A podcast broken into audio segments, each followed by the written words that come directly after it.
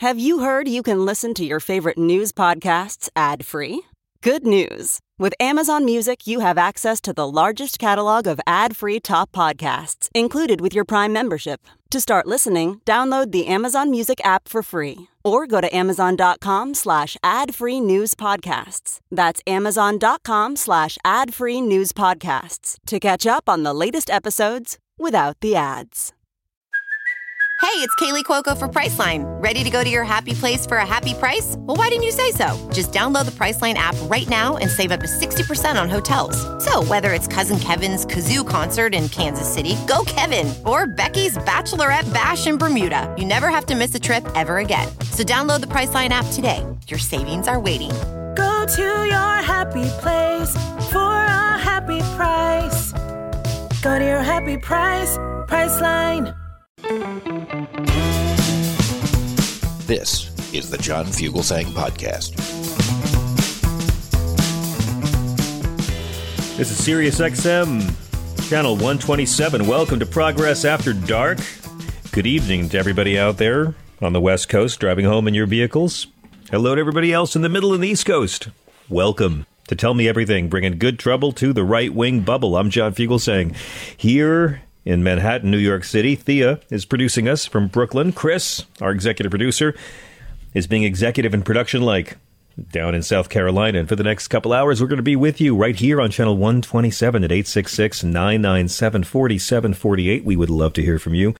Let's talk, if we can, for a few minutes about the best people in the world, nurses. There are staffing shortages plaguing every part of the healthcare system, and nurses say some hospitals have turned to controversial methods to stretch their existing personnel, from mandating on-call shifts to increasing the number of days nurses must work.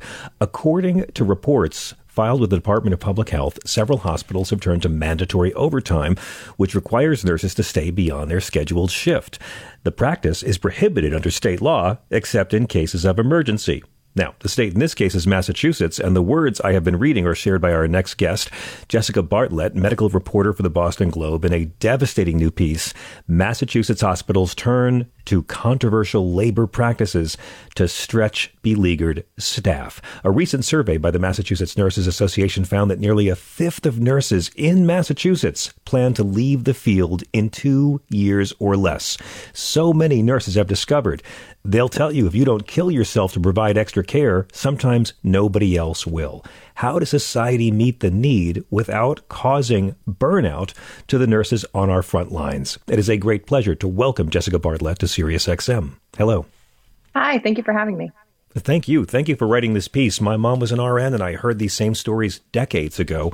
I mean, it's not legal, is it? I mean, there is a law, but as you quote in the piece, the law has no teeth. They can just make these nurses work well past the legal number of hours. Yeah, so there's been a law since 2013 prohibiting the use of what's called mandatory overtime, basically when a nurse is on their scheduled shift and then the hospital says, well, you can't leave. We need you to stay another 2 or 4 whatever hours beyond the shift they're currently on. And so whether it's actually illegal in this moment, it really depends on who you ask. If you ask the hospitals, they will tell you, yes, it's legal. There's an ongoing public health emergency, at least until May. This is permitted under law as an emergency declared by the governor. And so we're doing this in accordance with the law. But the nurses union will tell you no, that the law explicitly says you cannot use this tool to make up for routine staffing outages, whether it's a sick time or someone out for maternity leave. And in the description of the public records that I received from the state, some of them say, hospital emergency because the staff was out sick. So whether hospitals are abusing the letter of the law or just the spirit of the law is unclear. But what's certainly clear is that this has been used hundreds of times in the last several months, and it's really putting pressure on the frontline staff. I mean, it's always a very human temptation to look for the bad guy here, but you do take pains in your article to talk about how hospitals have done their best to try to manage a staffing crisis. They, across the state, have spent considerably to bring in outside staff to deal with the gaps. You mentioned that in the fiscal year that ended in September, hospitals collectively spent over $1.5 billion on temporary clinical staff, and 77% of that were temporary nurses. But, I mean, if throwing money at it won't help, what is causing these shortages? I mean, it's a lot of different things. Part of it has to do with the burnout. Nurses left the field in huge numbers over the last several years, whether it was the impact of COVID, whether it was impact on childcare, people who just needed to stay home because they couldn't, daycare's closed, they didn't have anywhere else to send their children. Or just they retired early. They didn't want to do this kind of laborious, intensive work in a space that for many months felt unsafe. And so the Hospital Association has estimated that there's approximately 19,000 unfilled positions in hospitals right now. Nurses make up a subset of that, but that just gives you a sense of the scale and the scope of what we're talking about. Hospitals aren't turning to these measures for fun. They are doing it because there is a staffing crisis. And they will tell you there is no bigger crisis that we're focused on. Every conversation we have is about workforce. All of our efforts are on recruitment, retention. They're collaborating with colleges to try to make this work. They are spending handsomely, as you mentioned, to bring in outside staff. But those measures are not enough. And while this might be a shorter term solution as those retention and recruitment efforts kind of ramp up, the longer term effects, hospital nurses are saying, is that it will encourage more of them to leave and it will exacerbate the problem. So we're in this kind of chicken or egg scenario of how do you solve for the patients who need care right now? They will not stop showing up without further stressing the workforce issue that's already at this crisis level. What has been the role of traveling nurses in terms of beginning to address this crisis? It's interesting. So the traveling nurses have really created a solution in the short term, especially in the early days of the pandemic. The state needed more workers. There were huge shifts in where patients were going as they came to the hospital with COVID. And so travelers were an essential tool. The state did some things around travelers. Before, you weren't allowed to work as a traveler if you lived, I think it was in like 100 miles of your hospital. They got away, they eliminated that requirement. And so what that has meant now is that nurses will work alongside a nurse who makes double what they make. And they'll say, why am I doing this work for half? I can just become a traveler, come to my exact same hospital, do the exact same work, get paid more for it. Or, you know, I can go to Florida when it's cold and do some traveling nurse work there, come back home. So the lifestyle of traveling nurses has been really attractive and has grown in earning potential. And so while it has been this essential tool and solution, it has also kind of exacerbated the problem because it's drawn workers away from the full-time workforce into this kind of temporary, expensive labor pool. Yeah, my mother worked as both in her career. It's completely true. It does seem, though, that is it more a salary shortage that's driving the staffing shortage? I mean, we talk all the time about how nurses and teachers deserve to be paid substantially more than they are. Is it a case that the field itself is not drawing enough applicants because the salaries aren't where they deserve to be? Well, interestingly, the state has looked at staffing within nursing of the last several years, and there are more nurses now than there were then. And so there's this big debate of where are the nurses working? Are they just not working in hospitals? They're working in other avenues of nursing, like home health care, or are they only working part-time because now the salaries have raised to a point where they don't have to work as many hours to make the same salary? The salaries have definitely raised, but there are still some nurses that will tell you that they're not high enough given the demands, the workload. So again, it's this squishy question that depends on who you ask for an answer. But hospitals are also hard pressed to raise the salaries even more, given the constraints they have on spending. I mean, healthcare is hugely expensive nationally, but also specifically in Massachusetts. The state has tried to clamp down on that spending growth. And so if you raise your salaries to a degree, which is already the biggest expenditure for hospitals, that money has to come from somewhere else. In the course of your reporting, I know you talk to a lot of nurses. What kind of conditions are we talking about? 12-hour shifts? I mean, it's already so often a thankless job, but what were some of the personal details that surprised you? I think the one that really stood out to me the most was the one where I started the piece, where this nurse, she was regularly working. So she worked like 3 12-hour shifts normally a week, and those were regularly being stretched to 16-hour shifts. And she has 4 kids at home. She wasn't able to see them. She was saying when she was home, she was so exhausted that she was cranky and irritable. Even when she wasn't at work, she was thinking about work, thinking, are they going to have enough staff when I'm not there? When she was at work, she was worried she wasn't going to be able to leave. And in recognition of the amount of time she had been what they call mandated, she had become mandated to stay past her shift. Some of her colleagues handed her a trophy, literally in the shape of a toilet, to kind of represent the crappy job that she had had working this immense amount of hours beyond what was routine for her. And so it just goes to show you that it's not just people who, it's not like nurses don't want to work hard. It's not that they are, frustrated by a moment in time. The demands being placed on them become their lives. It takes over everything else. And I think it is unreasonable to expect someone to sacrifice their entire life for a job. And at a certain point, the nurses say enough. And this particular nurse decided to go part-time because she was taking breaks in her shift to cry in rooms because she was so exhausted. We're going to take a very quick break. We'll be right back. This is Progress.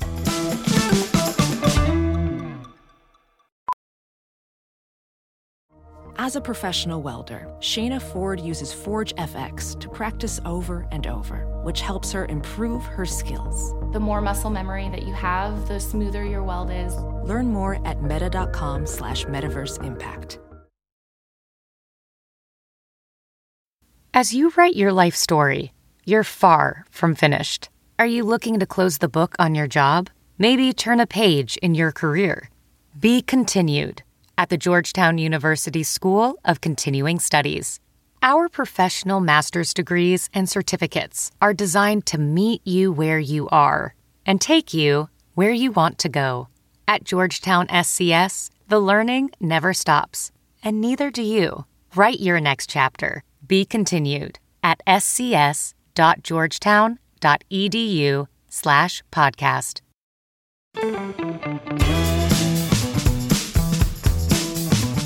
And welcome back. Jessica Bartlett, you say in the piece, according to state guidelines, hospitals should only impose mandatory overtime after they've made a good faith effort to find voluntary coverage, including seeking per diem and off-duty nurses, temporary labor, or nurses from other units in the hospital. And that's all well and good, but anyone who's worked in the field knows if you refuse the mandatory OT and you just leave because your time is up, there's a chance you could be reported to the Board of Nursing for patient abandonment, which could even result in losing your nursing license. So it's like the nurses can get punished if they leave when they're supposed to leave, but there really is no penalty for the facilities that are consistently understaffed. Yeah, I mean, that's the biggest problem with this law is that the nurses say it has no teeth. So even if they find that hospitals are violating not just the spirit, but the tenet of the law, there's no consequence. The only thing hospitals have to do is report that they're mandating nurses to stay, but there's no penalty. There's no financial consequence for them doing this. And so that's one of the things nurses say needs to change, that if we're going to really protect our workforce, if we're going to stand up for them, because we recognize collectively how essential they are, because we don't have enough of them now, that we do need to hold hospitals accountable if they are violating the letter of the law. So is it a case that the hospitals have been, with the staffing shortages, or have been sort of using COVID-19 as a crutch? It seems your former governor, Charlie Baker, declared a state of emergency, public health emergency, 3 years ago last month. The state of emergency ended 2 years ago, but it seems like they're still hobbling along using the COVID temporary emergency as license to keep on with these practices. Yeah, so the state of emergency has ended, but the public health emergency has not. And so hospitals say that under that designation, this is still allowed because it's still a government declared emergency. But they also say, well, we had a hospital emergency in the documents they file with the state. They have to say, you know, is this a government designated emergency that required you to do this? Is it a hospital emergency, an internal hospital emergency? And a lot of them said, oh, it's an internal hospital emergency, which typically means, you know, the blog gives examples like flooding or some like catastrophic mass casualty event. But hospitals will say, oh, it's a hospital emergency. And then they'll go on to say, because a staff member was out sick. So there's a disconnect here of what constitutes a hospital emergency, if that really is considered a hospital emergency in that case. And the hospitals, too, in that letter, will specify the steps they took to try to avoid this. They are offering bonuses. They are looking for per diem shifts. But a beleaguered workforce is so exhausted at many of these places that they don't want the extra shifts. They don't want the extra overtime. They're so tired, they just want to go home. And so even those extra steps hospitals are taking are not working. And for Cape Cod Hospital, too, they mentioned, you know, over the summer, they had a number of mandatory overtime shifts. They said we could not hire temporary staff. The housing rates are too high on the Cape in the summertime. Temporary nurses weren't applying for the jobs that we had. We literally could not find them. And so we had to mandate our own staff. So I recognize that this is hard on a number of different levels. We are barreling toward a place where this is getting worse. And that, I think, is the paramount concern.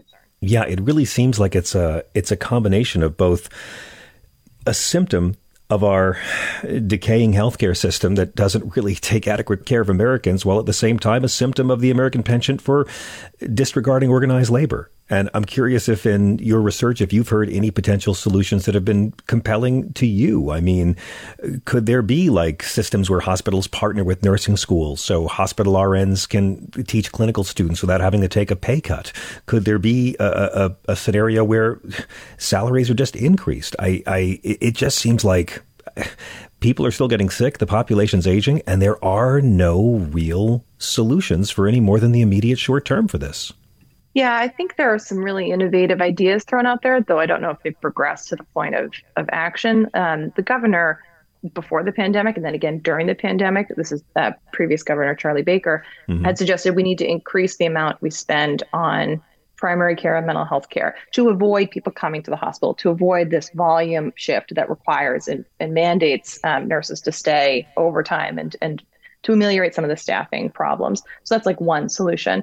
The Hospital Association also had this idea of like an AmeriCorps for hospital labor, like we do in other industries. You know, maybe we provide the training, we pay for the education, and then people sign up for a 5-year contract to work for a hospital. So there are definitely solutions out there that are being discussed, but we haven't yet gotten to the point where things are being put in action globally, though individual systems are working with colleges, trying to recruit, trying to bring in new labor. But also that adds a stress too. New labor is not as equipped to handle the day-to-day as an experienced nurse who just left. So it's not a one-for-one. You bring in a new nurse, and for the old nurse that leaves, there's still a learning curve, and a stress that's still put on your existing workforce to now train your new workforce that's coming in. You know, I can tell your admiration for the nurses coming through in your journalism. And it's amazing, despite all of these conditions and all this hardship and all this just, frankly, insulting treatment of such essential workers, so many of these nurses still feel called to this service, to this profession. And that's the most moving thing about it. It's something I've witnessed my whole life growing up around nurses, that in spite of conditions and poor salary and unfair conditions, they will keep showing up. Yeah, it's amazing to me the amount of passion they have for what they do, that the reasons they stay. I mean, even if as it suffers their home life, they still stay. They still show up every shift. They still keep coming to work. Even as burnout continues and exacerbates, they don't give up on their jobs, and they don't lose the passion for it. They are exhausted, but they're still passionate. I think that's what calls them to the career to begin with, that they wouldn't be in this field if it weren't for that passion. They just want to make sure that it's not being abused in service of a profession. It's a great piece, and I'm really happy to talk to you about it, as infuriated as it makes me feel. While I have you, though, I'd love to ask if you had any thoughts about what we've been witnessing in Texas and how this judge has just been deciding that the FDA was wrong 20 plus years ago, and we're witnessing a movement made up of non-medical professionals to take mifepristone away from American women in all 50 states. Yeah, it is fascinating to me, sitting in Massachusetts, covering Massachusetts healthcare. We have not just this ruling, but also another one out of Texas that impacted the Affordable Care Act, aka Obamacare. It's fascinating how frequently of late that judges in Texas are affecting healthcare in Massachusetts. But in regards to this decision on mifepristone, one of the two pills in a typical medical abortion regimen, experts are telling me that some of the things the judge said in his ruling in Texas are just outright not medically true. We're talking about pressures on hospitals and healthcare, right? The volume that keeps coming, the nurses that are beleaguered. But in this decision, the Texas judge says, medical abortions create more pressure on hospital systems. It sends more people to the emergency room. Yeah. Enormous pressure and stress, he says. And that's just not true, medical experts tell me. These are medical experts, by the way, who are unaffiliated with political parties. These are not like pro-choice or pro-life groups. These are just OBGYNs working in Massachusetts facilities. And they will tell you that medical abortion is quite safe, that the major risk of complication from an abortion is 0.23% compared to delivering a baby, that 1.4% of women experience severe complications. So births actually put more pressure on a health system than medical abortions. So it is complicated and fascinating to look at how local providers are trying to shift for things that they just don't feel have a basis in science or medicine. Yeah, just incredible. And, of course, mifepristone continues to be much safer for a woman's health than childbirth. Jessica Bartlett, thank you so much for joining us. If you would like to read her piece in the Boston Globe, it's called Massachusetts Hospitals Turn to Controversial Labor Practices to Stretch Beleaguered Staff. What is the best way for our listeners to follow you and keep up with your reporting? They can go on bostonglobe.com. My articles are always posted there, and they can search Jessica Bartlett, Boston Globe, and I have a page on the Boston Globe where all my articles appear, so they can follow me there as well. I love your work. Thank you for what you do, and thank you for joining us on Sirius XM. Thank you for having me. We'll be right back.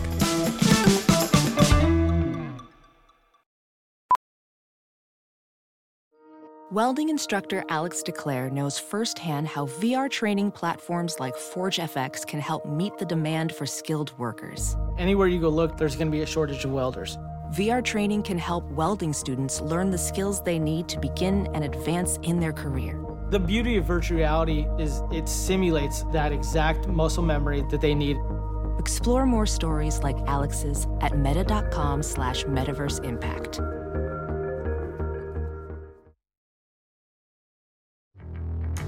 Hey everybody, it's Michael Steele, host of the Michael Steele Podcast.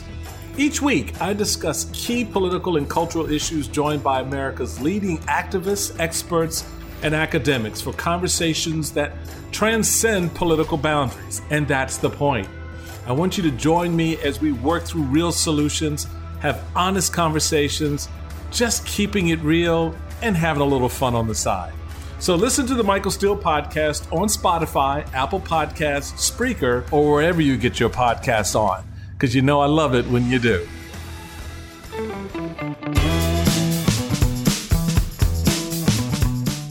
I am so happy to welcome Maz Jobrani back to the show. Now, Maz is one of the best stand-ups working in this country right now. He is incredibly funny, incredibly accessible. I've seen this man play to every kind of room, and he always kills. You may have seen him before on Grey's Anatomy, Curb Your Enthusiasm, Shameless, Sidney Pollock's movie The Interpreter, and of course, his many terrific comedy specials, including Netflix's Immigrant in 2017 and Peacock's Pandemic Warrior from 2021. Maz Jobrani does not sit around waiting to make new material. He already has a new special. It's dynamite. I've seen it. I love it. It's called The Birds and the Bees, and it's on YouTube. It's his 7th special, and it is hilarious. He is one of the most gifted performers we have, and it's always a pleasure to welcome Maz Jobrani back to Sirius XM. Wow, John, I love you, man. That made me feel good. That made me feel like that's going to keep me going for another week of not doubting my career choices. Stop it now. But your whole special is all about your career choices. This film begins with you in front of the store talking about how you first went by when you were 13, and you were obsessed with Eddie Murphy. Yeah. So, I grew up in Northern California. My family moved from Iran to America when I was 6 years old, and then grew up in Northern California. And then at some point, I found Eddie Murphy, I found comedy, and I just wanted to be that. And coming from an immigrant background, of course, my parents said, you're crazy. You got to be a lawyer, doctor, something, do something reputable. We have a name in the community. Don't ruin our name. By basically, in their minds, becoming a drug dealer. That's what being in the entertainment would be. So I was 13 years old, and we came down to LA for a quick visit. And back then, Sunset Strip was kind of a little seedy, I guess. I just remember staying at a hotel that's now very nice, that's across the street from the Comedy Store, not the Mondrian, but just down a little bit. Yeah. And back then, again, I was 13. I remember. I think there was like prostitutes. I just remember being a young kid and going like, what is going on? And there was like this lady in her bikini. It was like straight out of like the scene in Big Lebowski, where she's like suntanning out in the pool. And mm-hmm. We're like, what is that? And then we were going by the club, and they go, and anyone who's seen the Comedy Store in LA, it's this black building with a bunch of names on it. And so I just remember seeing this black building, and they were like, yeah, that's the Comedy Store, and Eddie Murphy's in there. And I go, oh my God, let's just go. And they go, no, it's 21 and older.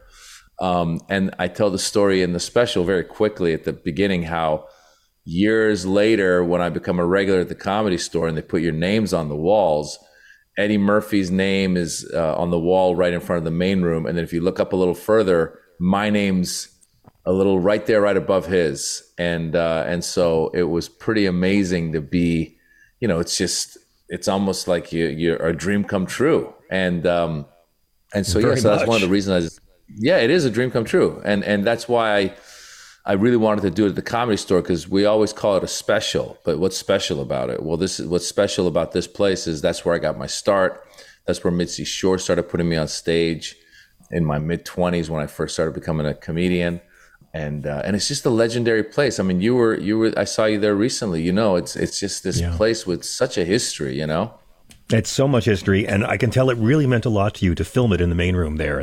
That room just has a lot for you, and it really is a personal show. And I think that's what makes your material so political to me, because you don't really do a lot of overtly political stuff, although you do, and I want to get to that. But by just coming out there and by showing other Americans what an Iranian American is really like. I mean, and Iranian Americans have to deal with this in the comedy world all the time, but you actually come out there and you break down barriers just by being a funny dad.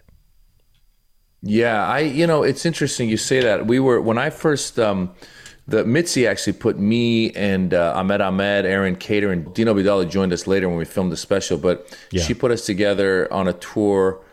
Back in the day, she called it the Arabian Nights, and then that evolved into the Axis of Evil. Yeah, and great. Similar, yeah, and that was the first special I was a part of in 2007. It came out on Comedy Central.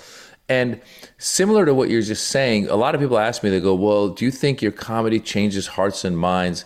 I say, listen, it's not just my comedy, but rather when you film a special and you put it out and people get to see people that look like me in an audience laughing. And that's part of the importance of it. Now, my audience, thank God, is diverse, But there are a lot of people from the Middle Eastern background who come to the shows.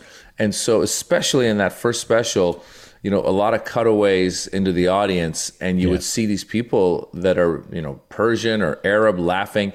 And I remember reading people's comments about that special. And one person actually had written on some comment board, he said, I never knew these people laughed. And if you reflect upon it, like you're saying, it's political, but it's true. It's like, we had only been shown laughing in an evil way in American film or television. And there we were laughing actually at jokes. So, I think just by doing it, I think that I'm making a statement. And the good news, though, John, as you know, is I've seen the diversity rise so much in the past. I mean, I've been doing this for 25 years. When I first started, there was a handful of us from these backgrounds. And now there's a ton, and it's so nice to see that. And that's what I think the world should be. I agree completely. I'm curious about the choice to put this special up on YouTube. Why was that the platform that you wanted this special to be seen on? You know, I wish, just having put it on YouTube right now, I wish I would have put more specials on YouTube. And I'll tell you why. I've now had a chance to have specials pretty much everywhere. I've had it on Showtime, on Netflix, Comedy Central, and now YouTube. And it's great to be on other networks, but you don't get any interaction from any of the, I mean, once in a while you get people hitting you up going, oh, I saw your special. They hit you on Twitter. They might hit you on Instagram or something. But with YouTube, it's all right there. Like when I want to go to the well, I go to the well. Like every couple days I'll go, who am I kidding? Every day I'll go to my, I'll go to the YouTube, my YouTube page where it's running, and I'll look at the newest comments and I'll either heart them or I'll reply to them. Or I'm just kind of doing my own, it's like almost my own real-time information coming in. You know, someone writes, oh, I just discovered you because YouTube pushed it. Oh, I saw you in such and such interview. Oh, you stink. And I'm like, okay, well, you know, can't please everybody. I actually told my daughter, who, she's 12 years old and she's, you know, she likes YouTube, so she'll get on there and stuff. And she said, some guy's really going nuts on you because I do jokes about, you know, even though there's a lot of family jokes or some political jokes, there's still jokes of coming out of COVID and all that stuff. And as both you and I know, that's just political. You know, no matter what you say, if you say you got the shot, someone's going to get upset. Someone's going to be happy. So some guy was upset that I talked about getting, you know, my COVID shot, and he kept commenting. Yeah. And my daughter goes, some guy's going crazy on there. And I go, you know what? You know what's good about that? I said, listen, once you start getting hater comments, that means more people are seeing you than just that's your fan base. I go, that's a good thing. That's what I'm counting on, Maz. But I'm glad you mentioned COVID, because I loved your last special, which was all about the pandemic. But, you know, it's amazing how you'll take the most awful parts of our modern era and make them so hilarious. And you go through this quite a bit in the special. Like, I didn't have scapegoating Asians on my 2020s bingo card, but suddenly that's the hot oppressed minority all of a sudden.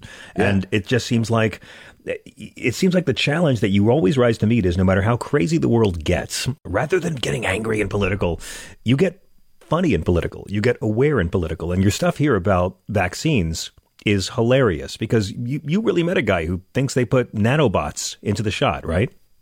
Yeah, I mean, listen, we all met that guy. I mean, how many times, you know, it's so funny. I just remember the moment where we had all been on lockdown, and in my mind, and especially as a touring comedian, I was dying to get back into the, you know, normal world and tour again. And I just remember when the vaccines came out, I was like, all right, good, we're all going to do this and we're all going to get out of this together, right?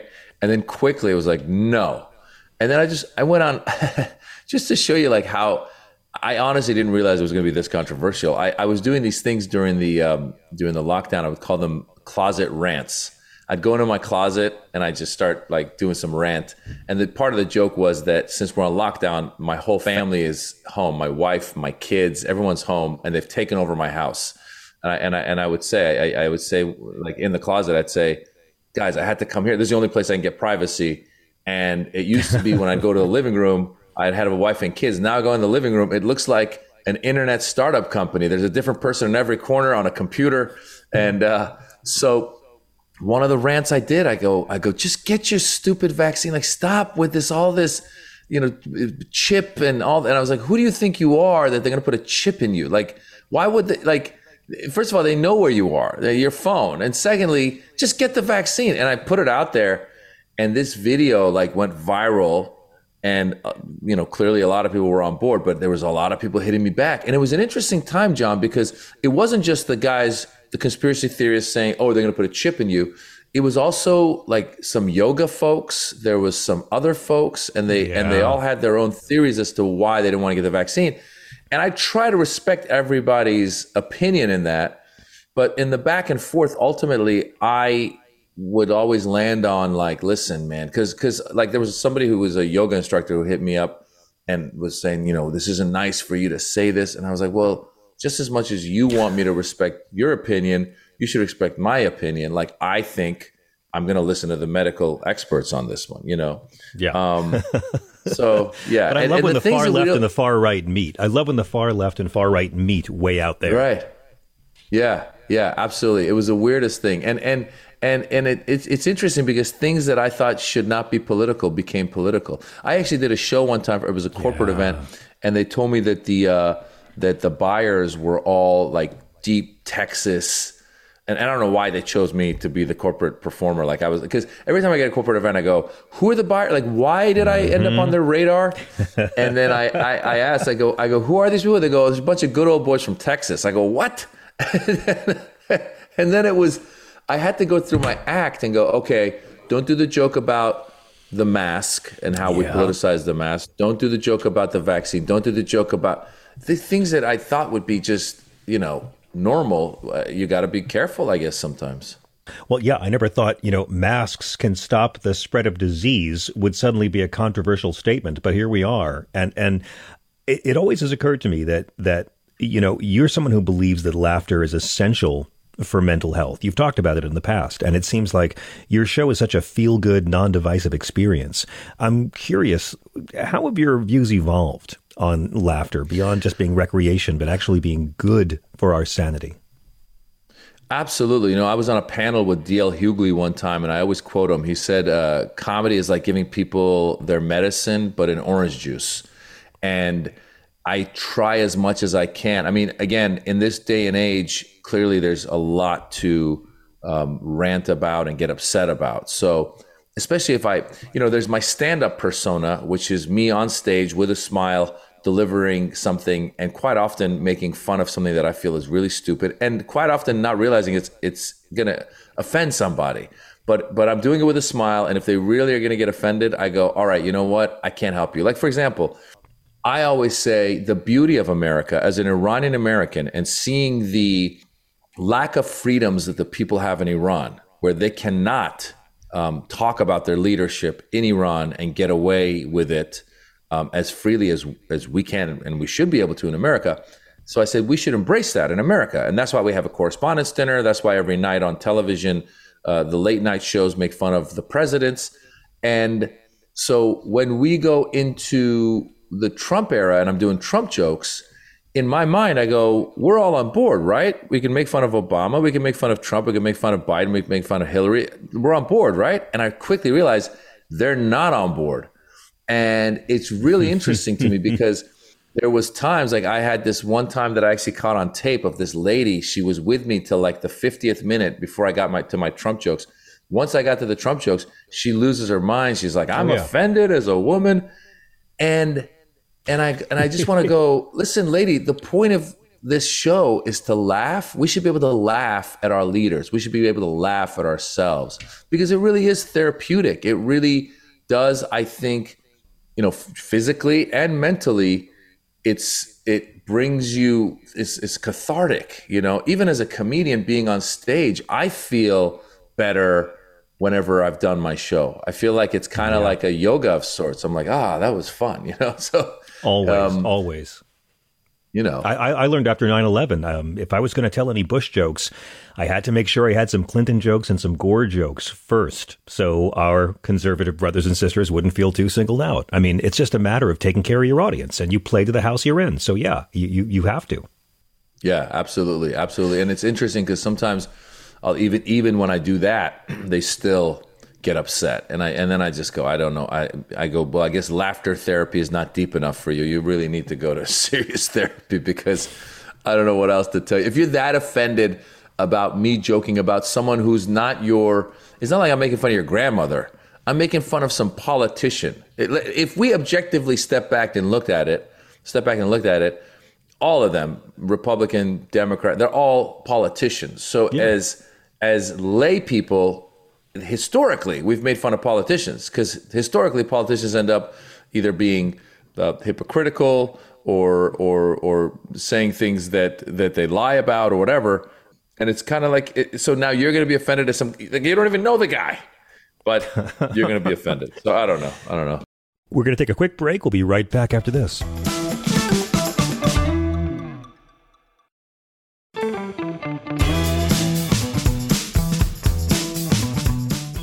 Maz, you taped this special a couple of months before the murder of Mahsa Amini in Iran. And, you know, it seems that every 10 years or so, we now get to be inspired by young people in Iran standing up against a fundamentalist theocratic regime. And I keep waiting for the spirit to catch in America. I keep waiting for these people who've been socialized to discriminate against Iran. I get it. You know, we tend to not go after the civilian leaders. We just hate people in groups. So we were raised with that in America after the hostage crisis, and it's really boring and lame and tacky. But I've been so inspired by what we've seen. I keep waiting for more Americans to realize, like, we're witnessing something really spiritual and amazing and positive in Iran right now. And it's still going on. I was a little sorry that you didn't get to touch on that in the new special, because I know this struggle means a lot to you. Yeah, I actually ended up taping the special just a couple of weeks before Mahsa Amini was killed in the streets of Iran, because her hair was a little out of her hijab. I mean, it's talk about hypocrisy and talk about theocracy and totalitarianism and all those words. Yeah, I definitely would have wanted to talk about it in releasing it. And you're absolutely right. I was a little upset that I wasn't able to. The good news of having social media is that I was able to put out a couple of clips that discussed my experience with the protests. Because what happened was, when the protests began, the Iranian community around the world, inside and outside, was on board 24/7. Yeah. And as you said, it took some pushing from the community for the bigger Western community to start paying attention. And it's this struggle for democracy. And a lot of times I tell Americans, I say, Iran is a cautionary tale of what could happen in America if we don't always fight for our democracy, because right away, I mean, if you look at it, the strategy is, so this religious leadership comes into Iran, and right away they start implementing all of their morals on the rest of the country. Sound familiar? Religious right? And then and then Americans go, well, they wouldn't take our rights away. They already have. They took away a woman's right to choose. Whether you're pro or anti-abortion doesn't matter. They've taken a woman's right to choose away. And in the decision, Clarence Thomas says, we're probably going to look at gay marriage next. So that's the same playbook. The Iran, the theocracy, the Islamic Republic, they came in right away. They started taking women's rights away. They started taking LGBTQ rights away. They started going after religious minorities. And that's how it plays out, you know. And we see that they've also lined it up in America. They've lined it up in certain states and places to have a minority run a majority. I mean, in the country, that's how it goes, right? You're right. And you're so, right. We, you know, it's right there in front of us, and we need to be awake and aware and active. It's so how fundamentalists of every society interact. Our fundamentalist Christians have more in common with Iranian fundamentalist Muslims than they do with sane, moderate Christians. Regardless of the faith, the fundamental, it's always women, second class. Sex bad unless it's for procreation. Gay bad. Violence okay if my side does it, because God likes us more. And it's they're all the same religion at the end of the day. Absolutely. And it's really heartbreaking to see with Iran, because the country and the people are some of the kindest, and it's just like they have so much potential. I see a lot of, there's constant brain drains, and Iran's one of the countries, but you look at like places like Syria, you look at Afghanistan, a lot of these places, because the system is so corrupted and so oppressive, the brains want to leave, and they come to places like the US and Canada and Europe, and they go and they prosper and they work in technology or in medicine or whatever, and that country ends up suffering because of it. I mean, it always breaks my heart when I am in the Middle East. I perform in, you know, Dubai and Doha and Kuwait, all over the Middle East, but especially when I'm in Dubai. Dubai is this city that has really done an amazing job of becoming making progress just in terms of the city itself. Like, it feels to me like it's like the Singapore of the Middle East. It's, you know, buildings and business and different people from different backgrounds, and yet 40 years ago it was nothing. Yeah. And it's the UAE is a much smaller country than Iran, and you sit there and you go, gosh, these guys are able to make so much progress, and you have the country right next to them, Iran, and they are still stuck in the Stone Ages because of the extremism of this theocracy. I mean, Iran, don't get me wrong, they have a lot of smarts, and they have a lot of, they do have a lot of wealth. They have a lot happening, but the oppression that these poor young people have to feel. The fact that, John, when the protests happened, and again, just to clarify, it started because this young woman was walking in the streets and her hair was out of her hijab a little bit. I happened to be in Europe doing shows at the time, and I was in Germany, and I was walking in some big square, and I saw these two girls, probably in their early 20s, were just walking past me, and they seemed to be having a good time and just whatever, laughing, and just walked past me. And I just looked at them, and I was like, geez, no one's bothering them. No one's asking them why they're dressed the way they're dressed. No one's bothering them. They're having a good time. They're just walking down the street. They might have been smoking. They were, I don't know what they were. I just remember they were they were very free and doing their thing. Didn't have to think twice about it. Yeah. And yet these young women in Iran, or young men in Iran, or just people in general, you can't be you could be on the streets of Iran with your girlfriend holding their hands, and this morality police could stop you and go, what's going on? What's the relationship? It's just unbelievable. And Maz, my understanding is that about 60% of the population of modern Iran is under the age of 50, which tells me in our lifetimes, there's going to be a lot of change. Yeah, I agree. You know, I think one of the biggest things biggest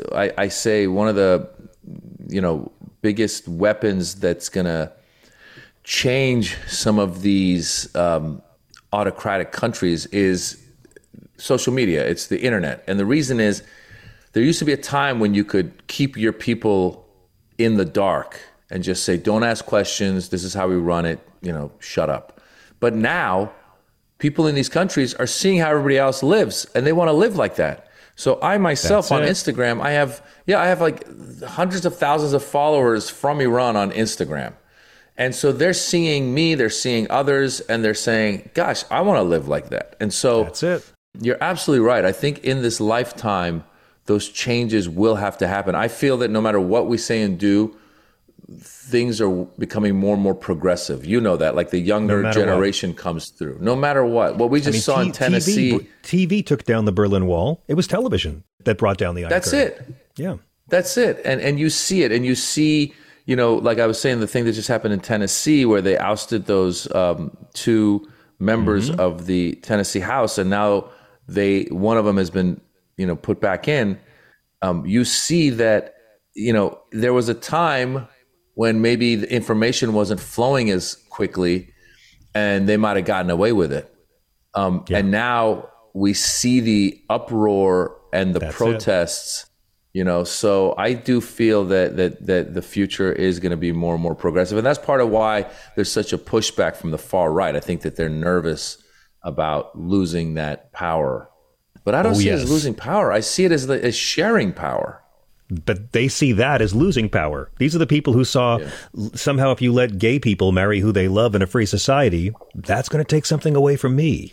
Insecure men are terrified of other people getting ahead in the world. And Maz, before I let you go, I have to ask you about one more thing. Right before the pandemic, you and I did a show together in Beverly Hills that was a reading of the Mueller report with Larry David and Deborah Messing and a gazillion celebs. And it was really, really fun, really, really important. And I was really impressed and pleased to see you doing material about January 6th. In your act and folding it in such a way that no one was offended, no one got upset by it, and you just brought out the nat. I mean, you have Cassidy Hutchinson material in your new special. I'm curious. Yeah, what was that made you want to include it? I love that you, by the way, used the T word for terrorism for what we saw that day. Yeah, because I right away when I started seeing that, I mean, anytime I get into any argument with anyone who's trying to defend Trump or bring back Trump or say, I just had somebody say, yeah, he wasn't perfect, but I kind of miss him. I go, I don't miss him at all. And I just go, he tried to overthrow democracy. I go, are you telling me, I asked the guy, I said, are you telling me that the election was stolen? You believe it was stolen? And the guy goes, no. I go, well, then there's no argument. You lose the argument. Yeah. You can't go anywhere after that. That crew of people, both the organizers and the people, I almost feel sorry for the people who were there that day falling prey to the orchestrators of January 6th, which was Trump and company. And those guys all are, the guy sitting in his, home somewhere and he gets this thing, you better show up, you better go. We got to go. I mean, they lost their minds. And so as someone who's, again, from my background, I go, I'm going to call you guys out on it. You guys weren't patriots. You were terrorists. And the fact is, if they were a bunch of brown people storming the Capitol that day, your opinions would have been very different. You would have wanted the cops to show up. I mean, Trump pretty much would say things like that, like just knock them out, get them. He says stuff like that. So it just depends on the color of the skin of the person and how you're going to deal with it. And now you got your Marjorie Taylor Greens and others going, oh, these guys are being mistreated in prison. I mean, it's just all such a weird reality. Like, can't we all agree that anybody of any background attacking what's supposed to be the most sacred ground of our country is a criminal? That's criminal. Like the fact that they're still... We can't even agree that an attack's an attack. We were calling them tourists. We can't even agree that it's an attack. Yeah, it was a simple tourist visit. I mean, the fact that he's still out, in my opinion, like the fact that he's not in jail, like I kind of compare it to some of these more totalitarian states. And I go, geez, when there was an attempted coup in Turkey, like everybody involved just got thrown in jail. Like there wasn't even any, I mean, I'm not saying that's good or bad. I'm just saying that you would think the people who orchestrated this thing by now would be doing time for it. Exactly. So yeah, I try to bring that to the forefront in the special with some levity. And it's a beautiful special, Maz. Honestly, it was so great to see it. I love the way you bring the personal and the political and the spiritual all together and always keep it funny. And I don't know how you do this. This is an edgy, wholesome show. It is edgy, and yet it is still for all ages. It's called The Birds and the Bees. It is on YouTube right now. Where can we see you live and how can we get tickets? I will be touring all over the country. I'll be in Arizona. I'll be in Wisconsin. I'll be in Denver, San Jose, Sacramento, Raleigh, Denver. So everyone just goes to mazjobrani.com. That's MazJobrani.com. And come out. Even if you see the Birds and the Bees special, I always do crowd work. I always have some new material. So I promise you a good time. Maz, it is always great to see you. I love the special. Thank you so much for joining us on Sirius XM. Thank you for having me, John. Appreciate you.